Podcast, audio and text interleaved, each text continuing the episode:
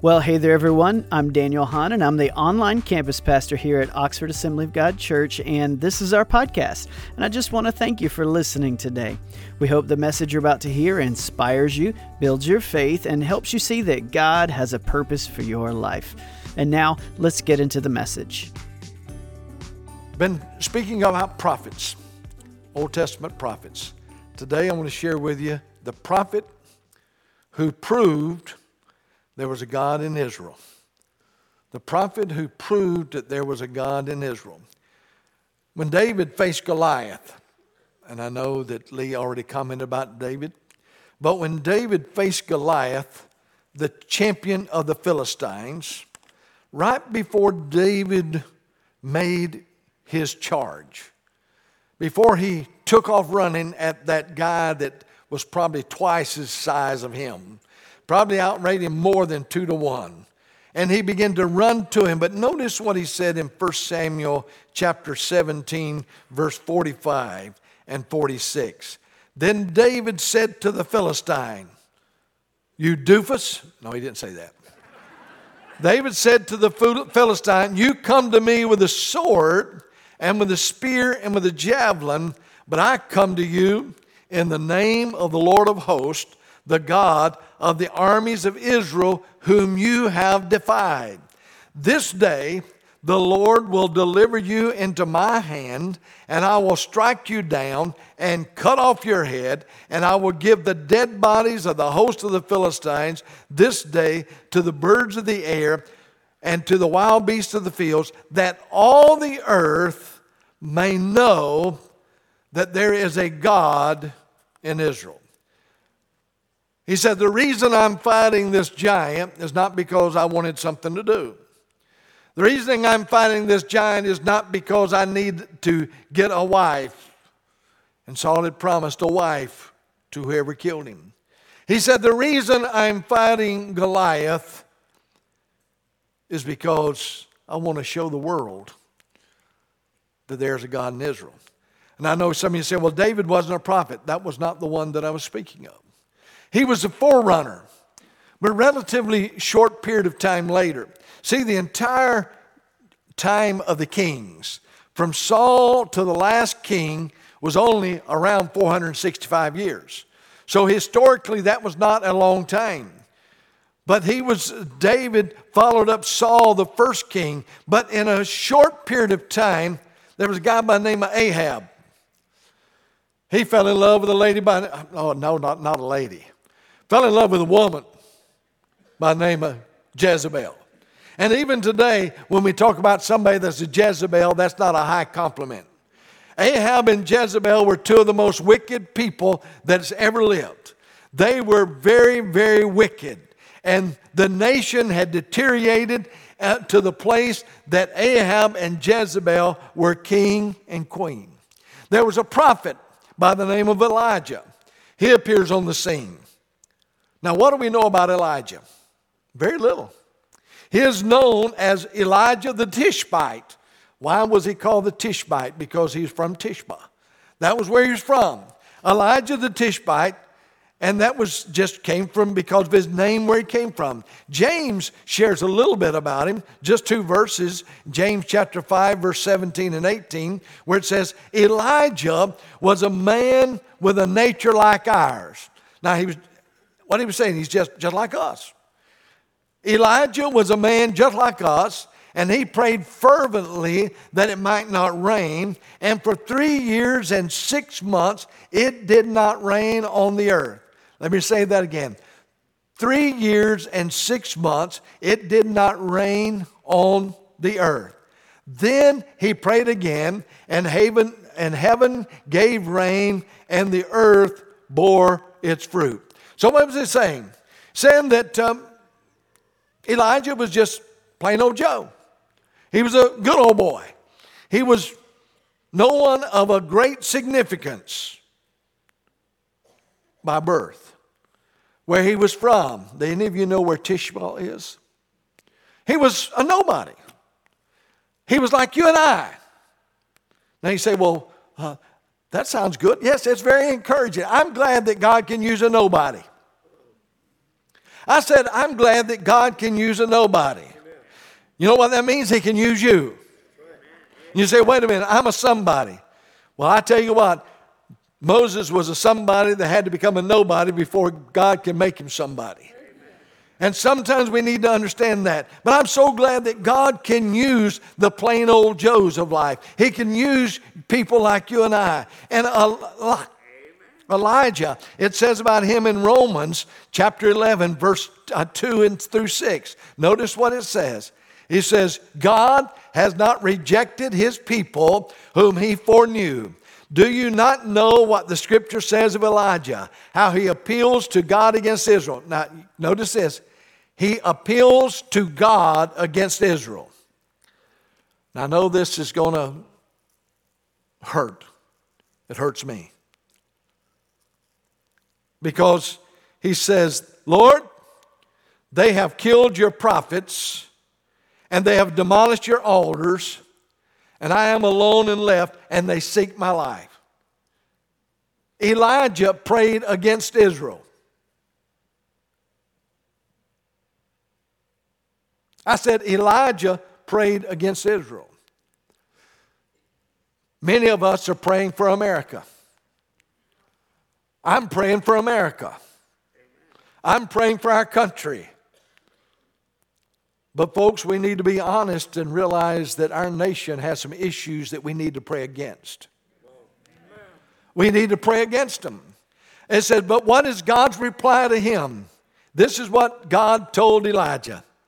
He said, Elijah, I know it's bad. Elijah, I know that a lot of people have forgotten God.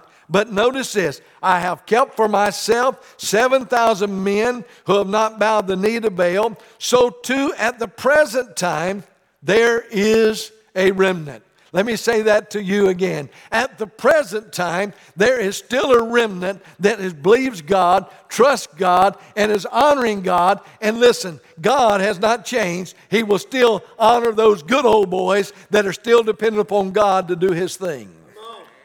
So too at the present time, there's a remnant chosen by grace. But if it's by grace, it's no longer the basis of works. Otherwise, grace would no longer be grace. We need to understand that we, as Paul said, Paul made the statement, said, I am what I am by the grace of God. And this morning, as we you honor Pastor Appreciation, I am what I am by the grace of God. And I look back and I see how awesome God has blessed me. But what I want you to know today, that there is still a remnant. I said there's still a remnant, not just Oxford Assembly, not just the Assemblies of God. I'm so glad that God's bigger than a denomination or a group of people. That's right. God is bigger than all of that. But there is a remnant that is still serving God. And I believe that remnant needs to take a stand, just like I, uh, Elijah did, a stand to show that there is a God in Israel. There is a God in Israel. See, Jesus spoke of Elijah. And I remind you that Elijah was not of the priesthood. He was not a priest. He was not from royalty. But he was a prophet that would once again prove that there was a God in Israel. Samuel, the last judge, but also actually the first person that filled the office of a prophet. There were prophets before him, but not the office of prophet. And he started a school of prophets, the school of ministry. Samuel started that, and Elijah and Elisha were both part of it. And Elijah comes upon the scene in First Kings chapter seventeen. Now, there's so much here today, there's no way that I can cover it all. No way that I can cover it all. But I want to just share with you some things about this prophet by the name of Elijah that said, I want to prove that there is a God in Israel. I want to prove that there was a God or is a God in Israel. We see that introduction in chapter seventeen, where it says, "Now Elijah the Tishbite of Tishbe in Gilead said to Ahab," that's the king, it was a wicked king, "As the Lord, the God of Israel lives, before whom I stand, thou shalt be neither dew nor rain these years, except by my word." Except by my word. And the word of the Lord came to him. He said, it's not going to rain for three and a half years. Now, he didn't give it a time limit because he didn't know when it was going to finish. He just knew that God told him that it was not going to rain. And for him to tell Ahab that, that it wasn't going to rain. Can you imagine me going up to the Weather Bureau and saying, I just want y'all to know that it's not going to rain in the United States till I tell it to rain again. They say, this guy is from the loony farm. And they wouldn't be far off. But we need to understand something, and you have to advance forward to Second Kings. Not going to read a whole lot there, but in Second Kings chapter one, as we begin that chapter, I want to just point out to you three verses. Verse three, "But the angel of the Lord said to Elijah the Tishbite," the same old guy, "Arise, go up to meet the messengers of the king of Samaria, and say to them, is it because there is no God in Israel that you're going to inquire of Beelzebub, the god of Ekron?" Drop down to verse six. Notice what it says. Sounds familiar. "And they said to him, there came a man to meet us, and said to us, go back to the king who sent you, and say to him, thus says the Lord, is it because there's no God in Israel that you're sending to inquire Beelzebub, the god of Ekron?" Drop down to verse sixteen. "And said to them, thus says the Lord, because you have sent messengers to inquire of Beelzebub, the god of Ekron, is it because there's no God in Israel to inquire all of his word?" Did you catch it? Three times. He said, is there not a God of Israel? Now, what brought that on? Because it was just a few months prior to that, that Elijah had proved that there was a God of Israel. He had proved it, and we're going to look at that proof in just a minute. But see, over ten times when God was speaking to Elijah, we see those important words, the word of the Lord. In other words, Elijah was not speaking his feelings. Now, I can tell you as a pastor and as a preacher, sometimes I want to tell you what I feel. He was not speaking of his opinion. And you know that sometimes I'll say, this is my opinion. He was not speaking his political aspirations. He was speaking the word of God. Amen. He said, thus says the Lord. Over ten times just in that one chapter, he said, this is what God told me to tell you. This is what God said. Now, what was Elijah's goal? What was his mission? Well, I want you to go back to First Kings chapter eighteen, and we'll read that. First Kings chapter eighteen, verse thirty-six. "O Lord, at that time of the offering of the oblation, Elijah the prophet came near and said, O Lord, God of Abraham, Isaac, and Israel, let it be known this day that you are God in Israel, and that I am your servant, and that I've done all these things at your word." I cannot emphasize that enough. Elijah did nothing on his own. He did everything that God told him to do. Now, I realize that sometimes we get an unction. Sometimes we get a prompting. Sometimes it's of God, and sometimes it's a pizza we ate before we went to supper or went to bed. Sometimes we're speaking on our own. But when God speaks to us, and like I said, ten times, over ten times in that one chapter, he said, thus says the Lord. God told me to do this. Now, I know some of you say, well, Pastor, why are you emphasizing that? Because I don't want you to go off and do some harebrained thing and say, God told you to do it. If God didn't tell you to do it, don't blame God. I love the Holy Spirit. I love the working of the Holy Spirit. But how many of you seen some things that they blamed on the Holy Spirit that he had nothing to do with? Amen. Elijah said, I'm only telling you what God told me. And it's not going to rain until I say it to rain. Going to rain. And the reason I'm doing this is to prove one thing. That there is a God in Israel. There is a God in Israel. How many thinks that that's significant? That there is a God in Israel. That was his desire. And he said, all these things I do because of what God told me to do. What things?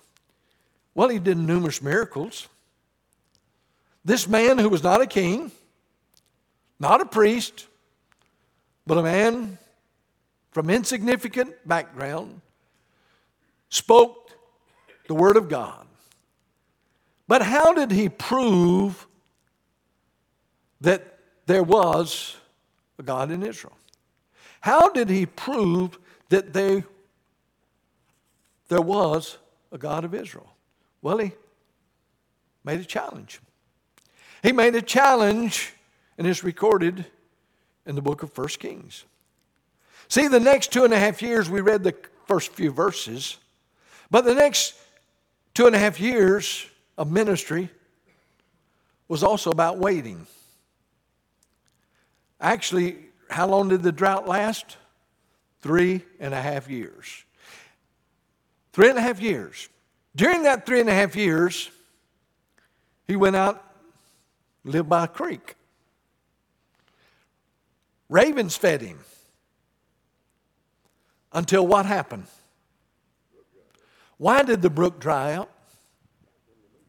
Because he answered the prayer. When it doesn't rain, the brook's going to dry up. Now, we don't like to hear this, but sometimes when we begin to pray in the will of God, he begins to allow things to happen that we don't like. Nobody likes for their brook to dry up. I mean, I would enjoy it, I think. I think I would have enjoyed sitting out there by the brook having birds bring me food every day. Huh? I mean, I could have just stayed on Facebook and just did my thing. Wouldn't it have been nice to sit there and say, hey, hey, Raven, that bread you brought me yesterday is a little dry. Bring me a little bit better.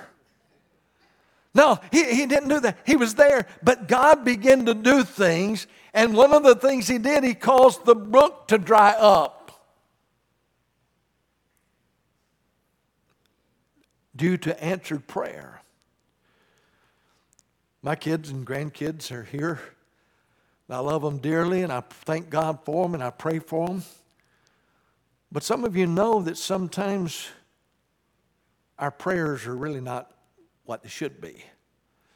God, would you please deal with my son, but be gentle? Huh? Okay, God, would you bless my grandkids and give them everything they want, but don't spoil them? You understand where it comes from? Elijah had to pray. And sometimes when we pray and God begins to deal, it's not comfortable. The brook dries up. We're wanting God to change America, but we don't want to go through any kind of rough times. What if the only way we come back to God is for the rough times? Just asking. Now, don't write that down and tell that's a prophecy from Pastor Strickland. I didn't say that. I'm just telling you, I know that that's the way God works sometimes. Sometimes he puts and tightens the screws. So we'll know that there's a God of Israel. See, the next period of time, it was a drought, but he was waiting. Many of us are waiting for the rapture. I'm waiting for the rapture. How many of you are waiting for the rapture? One of these days I'm going home. And you know, I'm going home. But until then, there's more to do than sit by the creek bank. That only took a little while. During the next period of time, he was healing the sick. He was praying for a dead boy to be raised. He was ministering. And see, when God tells us as the church, he said, there's a remnant, but I want that remnant to be busy.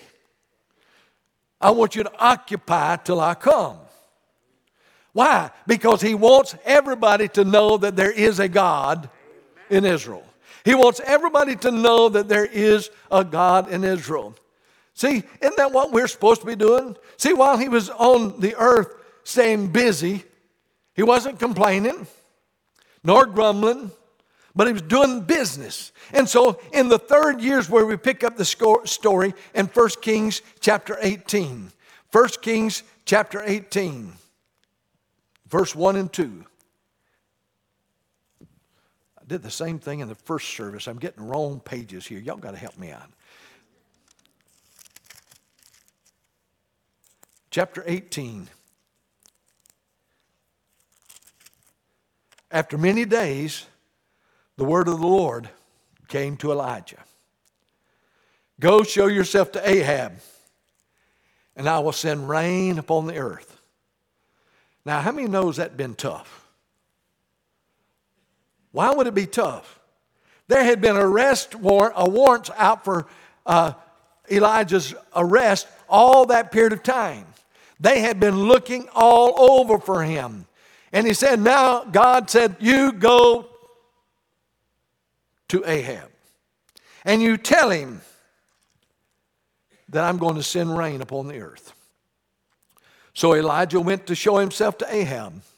Now the famine was severe in Samaria.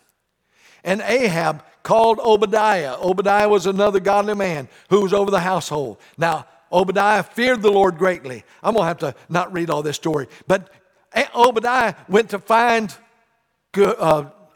Elijah. And when Elijah saw him, he said, hey, Obadiah, go tell the king I'm going to come see him. He said, don't you do that. He'll kill you, and I can't go back and tell him, because if I go tell him that I saw you, I'm going to be dead meat. Because there's been a warrant out, now that's modern terminology, they've been after your head for months, and they've been offering rewards. Anybody can find them. I'm not going to, help me out, Elijah. Don't send me back to Ahab and tell him where you are, because he'll kill me. Because I know you, you'll disappear again. That's the story. He said, that, that's what he did. So Elijah said, that's okay, I'll go. I'll go and I'll see the king myself. I'll go and sing. And then there's a story where he challenges the nation, the prophets of Baal. He said, I want you to do something. We're going to have a contest. Now, this contest, again, originated from God, not with Elijah. He was only doing what God had told him to do. He said, but you, we're going to have a contest. You get all your prophets of Baal, and I will meet you on the mountain, and we're going to see who can call fire down from heaven. You go first. He had hundreds of prophets, men with prestige and prominence. All these people that worshiped Baal, they were leaders, the priest. And Elijah laughed at them. He said, y'all need to cry a little louder. Y'all need to cut your arms a little deeper. Maybe you need to shout, because he may be in, not in hearing. And one translation said, you need to shout real loud because he may be at the bathroom. That's, that's really what they indicate. Said, you need to get your God's attention. And guess what?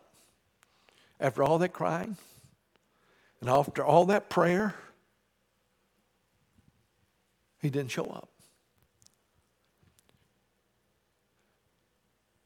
And Elijah said, okay, I don't want you to think that this is a trick of hand.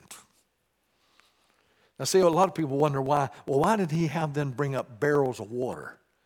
He didn't want anybody to think that he had anything to do with it. He was not performing magic. He said, I want to prove one thing. I want to prove that there is a God in Israel. I want to prove that there's one, there is a God of Israel. So bring up all these barrels of water, dump it on the offering or the altar, wet it down good, and then fill up the ditch around it. Well, I can tell you that probably was a rough job because they had probably had to go all the way to the ocean to get it. It was a drought. They carted that water up and poured it. They carted it up and poured it and got water in the ditches, and it had been dry. It probably took gallons and gallons and gallons of water. And Elijah said, stand back and watch God.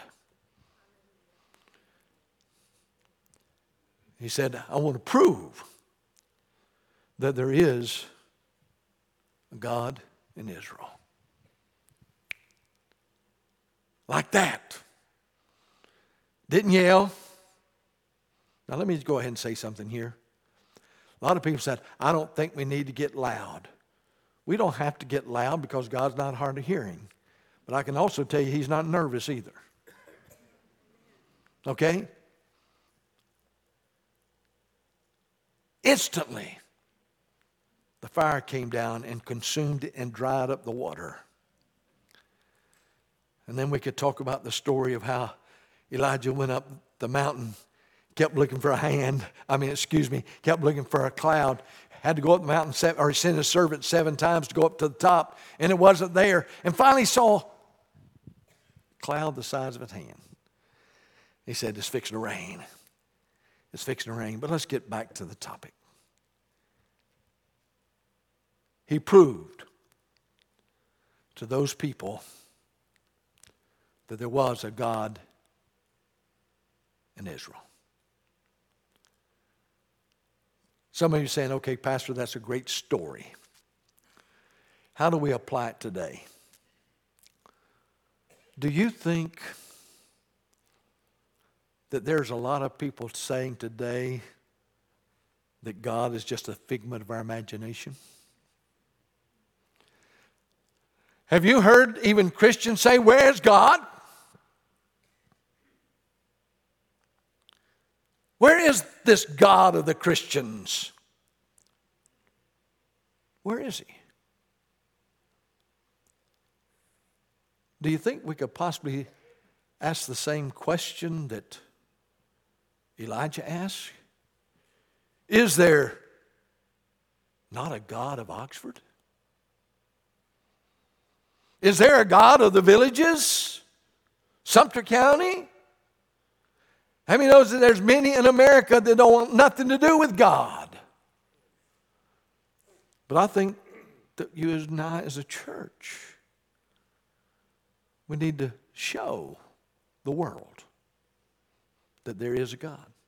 Now I know somebody said, well, Pastor, we don't have the authority. We don't have the ability to perform miracles. Well, I can tell you that that's not true. I can tell you that God is still a God of miracles, that he still does awesome things, and we, he just needs people to pray and believe and trust God. But there is, is there God in Oxford? Guess what? And like I said, I don't want to take away from the miraculous. Matter of fact, I want you to bow your head right now. I was prompted to do this when I was sitting over there singing a while ago. Because this message is not about the supernatural miracles, but I know that God is a miracle-working God. Father, right now, before we conclude this message, there's a lot of things that I can't do. We can't prove supernaturally that you're God by our own ability. But God, you can. God, there are people sitting in this building right now. They need a miracle. and I ask you to move on their behalf. God, those who are working, watching online, they need a miracle. There's that one that's been having these intense headaches. I have no idea why, but God, you're able to heal them right now. There are those that are overcoming COVID right now that need a miracle. And we pray for the miraculous hand of God to work, whether they hear, at home, or in the hospital. God, I'm believing that we will receive testimony of how you did the impossible, how you instantaneously healed just as quickly as you rained fire down from heaven. God, that you minister to the needs of these, your people. And God, that you minister in a very real and wonderful way, that you would prove that there's a God in America, that you would prove that there's a God in Florida, that you would prove that there's a God in Sumter and Lake and Citrus and Marion counties. We're depending upon you to do it supernaturally. And Father, we thank you for it in Jesus' name. You say, is it that simple? Yeah, it's that simple. Because God's able to do it. But I ask you this. Are you up to the challenge to prove that there is a God in Oxford? You say, how in the world do we do that? We want to allow for the miraculous. But remember when they were in the upper room, when Jesus was talking to his disciples, right before he was to leave there and go get on the cross, he did not say, by this or these miracles shall all men know that you're my disciples. What did he say? By this shall all men know that you're my disciples, because you have love one for another.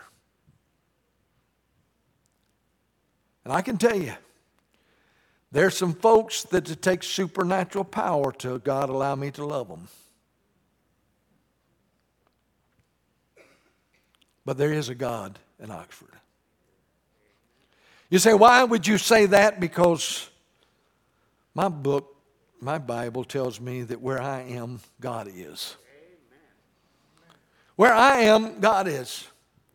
And I may not be able to perform the miracles myself, but by the authority invested in me, by the Word of God, not by the state of Florida. That's what they use for weddings. By the power invested in me, by the Word of God in the state of Florida. I'm glad the state of Florida doesn't have nothing to do with it. I'm glad my power does not have to go through Washington, D C, because it'd be taxed before it got back. It would be diluted. It would be a totally different bill than it got when it left here. I'm glad it doesn't have to do that, but I'm glad that my God is able to do, and he wants to prove. Let me think God wants to prove that there is a God in Oxford. How many thinks he wants to prove that there's a God in your family? Well, how does he prove it? As we love one another. And while we're waiting for whatever he's got in store for us, to be about Father's business. I believe in miracles. Why? Because the Bible says miracles shall follow those that believe. But he also says, by this shall all men know that you are my disciples. I want to read verse chapter eighteen, verse thirty-six again. And at the time of the offering of the oblation, Elijah the prophet came near and said, O Lord, God of Abraham, Isaac, and Israel, let it be known this day that you're God in Israel, and that I am your servant, and that all I have done, all these things at your word. He said, I want everybody to know it's not Elijah. I'm just the servant of the Most High God. At your word, I want to do it. back around nineteen forty-nine. A guy by the name of Stuart Hamlin had a T V show. Yes, it was black and white then. They had a, a show, and it was a country music. He was known as a singing cowboy. And you say, I've never heard of Stuart Hamlin. Well, he had a guest on there that you may have heard of this guy. This guy's name was Billy Graham. And he was on there promoting a crusade in Los Angeles, California. How many thinks Los Angeles could use one today? He was promoting a Billy Graham crusade.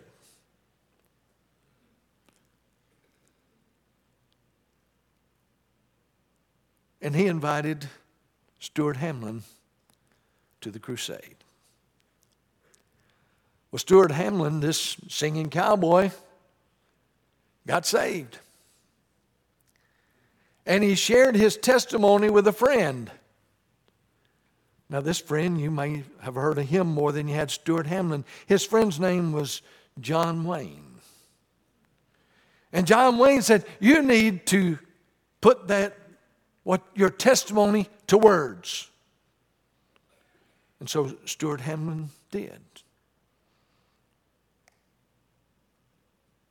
It is no secret what God can do. What he's done for others, he'll do for you. The second verse is this. There is no night, for in his light you never walk alone. You always feel at home wherever you may roam. There is no power can conquer you while God is on your side. Take him at his promise. Don't run away and hide. It is no secret what God can do. Stuart Hamlin found that to be true. Of course, Billy Graham knew that to be true. John Wayne was impressed by the testimony. He said, put that to music. And he did. So I asked you this question in closing. Is there not a God in the villages? You say, well, I don't live in the villages. You put your, na- your neighborhood there. Is there not a God in Summerfield? Is there not a God in Wildwood? Is there not a God? Jesus said it this way. You are the light of the world. A city on a hill cannot be hidden, nor do people light a lamp and put it under a basket, but on a stand, and it gives light to all in the house.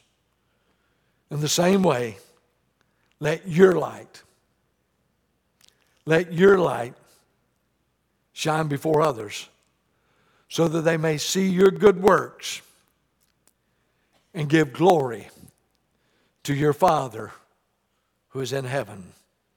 Why? Because there is a God in Oxford. Let's pray. Holy Spirit,